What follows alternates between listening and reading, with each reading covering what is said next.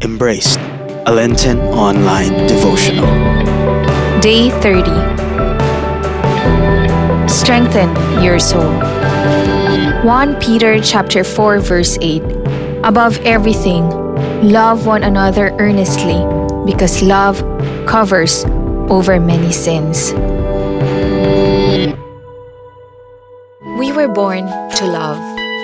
We were intimately designed and handcrafted by our Creator with every detail of our identities engineered for the sublime assignment of perfect love.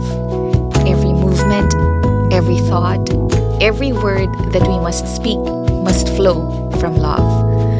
The most miserable person is he who is most selfish. The happiest is he who loves the most.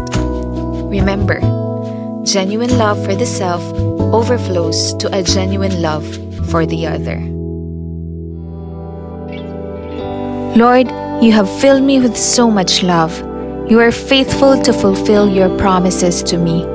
May you remind me every day to trust you and be at peace. Amen.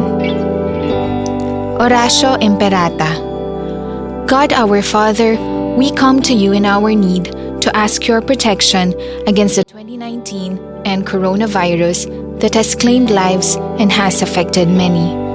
We pray for your grace for the people tasked with studying the nature and cause of this virus and its disease, and of stemming the tide of its transmission.